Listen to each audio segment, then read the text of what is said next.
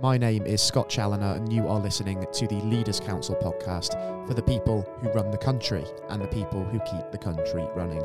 As regular listeners of our programme will know very well, part of our mission here at the Leaders Council is to bring you a variety of distinct perspectives on leadership. And to this end, we're joined on today's programme by Jane Gray, founder of Charlton Gray, a Cheltenham based accounting and business support services provider. Um, Jane, a very warm welcome to yourself today. And by all means, thank you for joining us on the show. It's a real pleasure having you with us. Hi, Scott. Uh, yeah, thanks for having me on. I'm looking forward to it. Mm, likewise, Jane, looking forward to uh, to the discussion today. And uh, just to kind of set the scene for those listeners that might not be familiar with you, um, what is it, in your own words, that your practice today, Charlton Gray, does? Just to kind of expand on that um, brief intro that I gave you. Uh, we're we're a small uh, practice. We're we're remote bookkeeping and accounting practice. Um, but I like to feel that we're something a little bit different and that we offer a little bit more. Um, obviously, bookkeeping and accounts are vital and need to be done to a really high standard. Um, but I think there's so much more to offer clients in the form of being more consultative and helping them to look at their businesses in a more holistic way. Um, and I think in my position and with my experience, I'm in a, in a good place to be able to do that. Certainly so. And um, I'd be interested to understand what was it that made you feel that going and forming your own practice was going to be the way forward for you because um, you sort of had quite a competitive sports background, didn't you, before moving into industry? So, what was kind of the story behind that uh, that career transition? Let's say. Yeah, I've had a had a few different careers transitions, Scott. to be honest. Um, it feels like a long time ago now, but I left school very young, um, and I was a professional three day event rider actually um, from a very young age. So didn't kind of go down the traditional education route. You know, my goal was an Olympic medal, and you know that that's where I was, sort of in my late teens, and you know, ride, riding for the country and, and doing all that. And then for whatever reason, in my early 20s, that all kind of came to an end. Um, and then I've had various different careers since then. Worked in the events industry um, and then spent some time in the corporate, in the education sector. Um, and then ended up leaving that and, and then retraining and starting my own practice. So it's been been a, a different route to get here, shall we say? And given the um, sort of the inevitable lessons that you will have learned from sort of your sporting career and also from kind of working with you know sort of corporate entities, SMEs in your earlier career before you did sort of launch your own practice, are there any sort of key things that you've kind of taken into your own leadership journey that you feel have really sort of stood you in good stead on the road to building a business of your own? I think definitely. Um, you know, as a as a professional sports person, when you leave something like that, you you walk away and you think, oh, that's it. You know, achieved what I've achieved, and, and for many many years, you know, I, I didn't really even think about it, and it's only been since running my own business now that I feel like I'm pulling on the skills that I used back then. Um, you know, there were many many things that was within me that I didn't even realize. You know, the resilience, the ability to, to deal with failure, which obviously happens on a very regular basis when you're in competition. Um, and, you know, being consistent, all those sort of things that are very, very applicable to when you run your own business that perhaps you, you don't recognize when you're younger or, or, or leave something at that point. So yeah, I think it's definitely definitely something that I'm now learning to to, to draw on again, actually, many, many years later. And something that's come up a lot on this particular programming conversation over the last couple of years since the uh, the onset of the pandemic is um, the importance of the work life balance that I think we've all become acutely aware of, and um, that's something, isn't it, Jane? That's of particular importance to you because you built this business to essentially build a life that works for you and your family, didn't you? That was another big driver behind going and doing what you've done? Yes, to be honest, it was the main driver. Um, so I've been a single parent now for the last 10 years. I've got three, three teenagers now. Um, and for the first few years, I worked in a corporate environment. And I just got to the point that I, I don't have a, a, lot of sort of close family help. So it, it was pretty much me. So it was something that just didn't work. They were a lot younger at the time, and being in a full time role plus some travel just just didn't work for me. Um, and I wanted to be around. I wanted to be at home more for my kids. And you know, I believe for those of you that maybe have slightly older children, they kind of need you a little bit more as they get older. Mm. So it, it's something that was really important to me to find something that could fit around my home life and retraining in and in the doing the bookkeeping and then the accounts was something that really fitted well and it, it's grown from there really and for anybody who's starting a business of their own, not necessarily in the same circumstances, uh, but what are, what would you say are kind of the key challenges that you sort of face early on and the hurdles that you really do need to be aware of as you kind of get stuck into sort of running a business of your own? I think it's for me, it's if you've got your purpose and you know what you want and you know why you're doing it, for a start, that makes it a little bit easier. But it is a challenge when you're working on your own and you're starting up. Um, and if you don't have a lot of people to, to rely on, it, it, it, it can be a really challenging time. Um, for me, I, I started using a lot of podcasts to listen to, mm. read books, um, and really worked on my mindset. And I think that's something that, you know, I, I know it's very much seen as a soft skill, but I think it is really vital, especially when you're running a very small business. You know, you're, you're having to be very self reliant, motivate yourself. Having a healthy mindset is, it, it can make or break it, I think. Um, and, and for me, it's been a massive help actually working on that.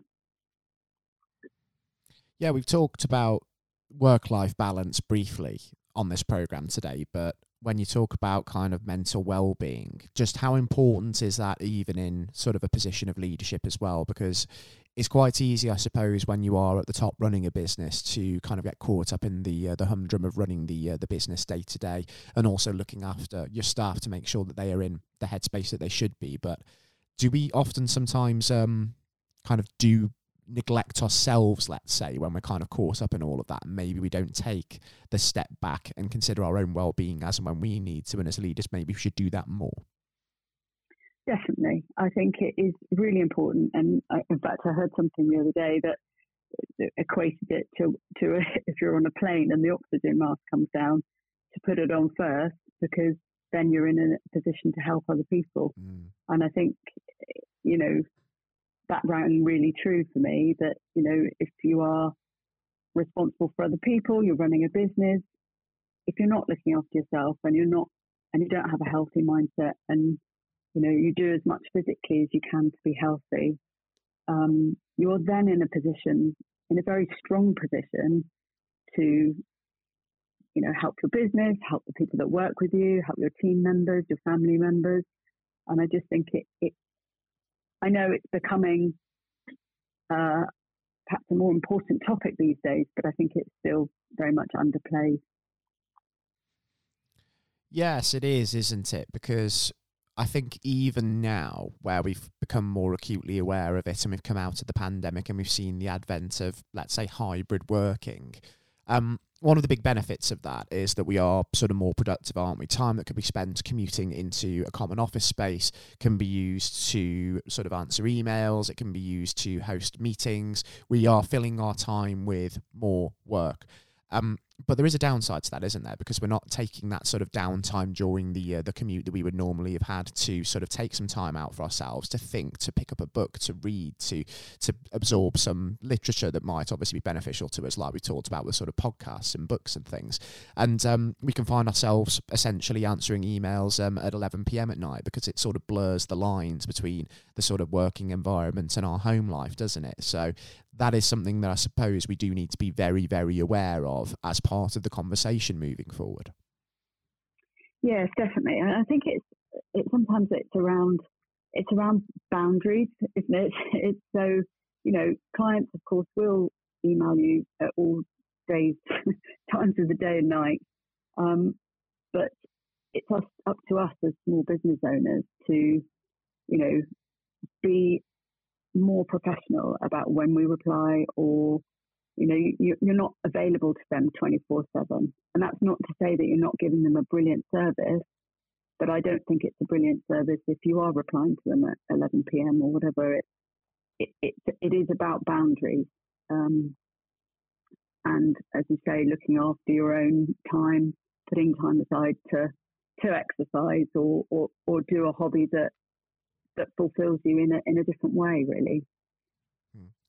Exactly right, and there is value certainly in going and looking at things that you know can, can help sort of fulfill and enrich you um, that's one of the points behind this particular podcast series actually to sort of really inspire the next generation by gathering the perspectives and charting the uh, the pitfalls of those people that have gone out there done it made themselves successful even during times of crisis and um, economic hardship as well.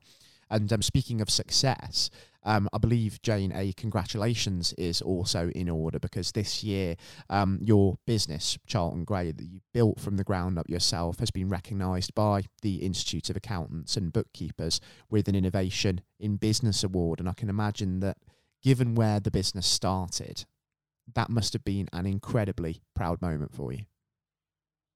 It was, and it was a, it was a real surprise, if I'm honest, because um, you know, I, I entered the award and, you know, it was a great experience of, of, going up to the House of Parliament for the day. And I was just happy to, to, to get to, the, to be a finalist, to be honest. And, but to win was, was so good because I think it, it, it gave me a different perspective on my business because it's very difficult when you're stuck and you're, you're working it on your own or with a very small team you don't get a lot of feedback on how the business is going.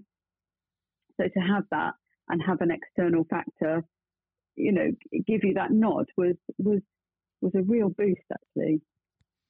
And what were some of the positives that they really picked out about the uh, the business? What was it that they sort of really credited and said that you did well that maybe really came as a bit of a surprise to you? I think it was a surprise. Um, so it was more that the way that I run my practice and it that it's not just a bookkeeping practice, that I'm more consultative with clients and helping them look at their, their business in a more holistic way. So, you know, looking at their systems, looking at eh, just just generally the way they run their businesses, you know, maybe helping them with their mindset, all of it that pulled together will help them to focus and make a more successful business, which at the end of the day is for us as, as, as their business support team, if you like, that's what we need to do. And I think it's it's something that yes, the figures and looking at, at the accounts are one thing, but I think there's so much more to give. And I think that was the bit that was recognised by the award, to be honest. Um, mm-hmm. And it, it, it, gave me confidence that I was doing the right thing because I think there's there's so many times that you can look elsewhere and look, oh, I should be doing this, or should I just be focusing just on one element? And it, it gave me the confidence that, that, yeah, you know, I'm running things slightly differently. I'm offering a slightly different service and, and it, it, it's the right thing to do. So yeah, it was a, it was a very much a boost for me. Hmm. So I guess you could say then that the way that you run your business kind of ties into your own mindset and what you are doing as well as you're encouraging other business leaders to sort of really consider that approach and just sort of see how the two sort of tie together and sort of adjust their mindsets to sort of you know prioritize the right things. Definitely yes. And and, and on the back of, of it i've actually now started looking at at adding mentoring to my own practice and I'm, I'm just volunteering now as a business mentor as well. So because I think it, it, it all does very closely tie in together and um, you know it, it's an important factor, especially for small business owners that they often get overlooked. Yeah, I certainly understand where you're coming from there. And when you think about mentoring and the fact that you know you're you're helping chart a course for those younger business leaders out there, perhaps does that sort of give you some of the biggest senses of satisfaction from your work that you are helping others as well sort of chart their own course and you're helping get them on the road to success? Totally yeah. And you know it is a bit of a cliche isn't it? But it, that's where the biggest satisfaction comes from for me is you know helping somebody move their business to the next level or looking at something slightly differently looking at a problem differently or in a more positive way. And I think all those little things can, you know, can be very satisfying actually. And I, I kind of underestimated that when I started my practice. Mm. And the more I've grown and the more I work with other people, I find that's my now my biggest driver and it's the bit that I enjoy the most and just also kind of channeling your own experience as well, given the circumstance in which you started the business and you've grown it to what is essentially an award winning practice. Um, that probably is going to inspire more people than you might certainly think about initially. And then it's only when you reflect upon that that you realize there's actually a lot that people can gain from that experience that, that, that I've had if I sort of really channel that into the mentoring and the advisory side of things. Yeah, and I think you're right. I mean, you know, if other people can can see that it could be done, and you know, it, it is a challenge. You know, I've said being a single parent, um, you know, having a change of career. You know, getting I'm in my early fifties now, so you know, it's something that it still can be done. I think people think, oh, you know, you can have a change when you're younger, or, but I think the experience, life experience is very underestimated as well. You know, you can retrain as something, but mm. then you you've got a lot of experience to pull on, and so you know it, it's something that if I inspire a couple of other people to do, then then amazing. Yeah, fantastic. And uh, we've already hinted a little bit there at what might be next for Jane Gray as we uh, talk about uh, the mentoring side of things and moving more in towards um, sort of offering that out in uh, your work. But um, if before we finish up, Jane, we could um, sort of fast forward to let's say the end of 2023, where ideally would you like yourself and Charlton Gray to be by this time next year? You're obviously talking about rolling out the mentoring side of things a bit more, but are there any other key milestones that you're hoping to uh, to really surpass during this time? I, I just want to keep growing the practice, to be honest. Um, I've got a small team that work with me now. I want to grow that team. Um, and I just want to get out there and work with some really ambitious businesses, support the businesses that we do work with already. You know, it's going to be a challenging couple of years. So, you know, we've all got, got to be very agile. And I think we all have to keep that in mind. And, and we need to give the support to, to to small businesses that we can. So, yeah, I mean, it's like I don't have any massive goals over the next couple of years. I just want to keep growing and keep pushing and keep looking at new areas that um, that we can help business owners really. And I suppose that's a good way of looking at it in a measured way, isn't it? Just keep looking to grow in a sustainable manner, scale up slowly, and just every day keep looking at how you can help more and more people. It's a fantastic and a really noble ambition. And um, I do wish you all the luck in the world and sort of really executing that to full effect, Jane. And uh, I think it'd be good perhaps even to, uh, to catch up a few months uh, from now just to see how it is all coming together for you and, you know, what sort of challenges you're, you're able to help those that you're working with um, overcome. Okay, brilliant. That would be lovely. Thank you, Scott. And thank, thank you for the time, sir. I really enjoyed it. I've thoroughly enjoyed welcoming you onto the uh, the program as well, Jane. It's been wonderful to talk about the you know the story behind your business, that philosophy you have um, around leadership, and uh, also the uh, the real secret to uh, to that success in those uh, those IAB awards that we talked about earlier. Which um, I must say, incredible achievement considering uh, the origin story behind behind your practice. And um, if you are somebody who's been listening into this program today, and you run your own business, and you feel you do have your own story to come and share with us here at the Leaders Council, then by all means means we do want to hear from you too. So you too can apply to also be on the programme via Leaders Council, all one word, .co.uk forward slash apply. And it could be you sitting down with me on the show next time. Um, until then, uh, Jane, thank you ever so much for taking the time to join us again on the show. I've thoroughly enjoyed uh, your company on the programme, and by all means, do take care, and I'm sure we'll be in touch again in the future. Thanks, Scott. Bye. And to all of our listeners uh, tuning into today's episode, I have been your host, Scott Challoner, on this episode of the Leaders Council podcast. We'll be back next time with a whole new take on leadership. And until then, do take care and goodbye.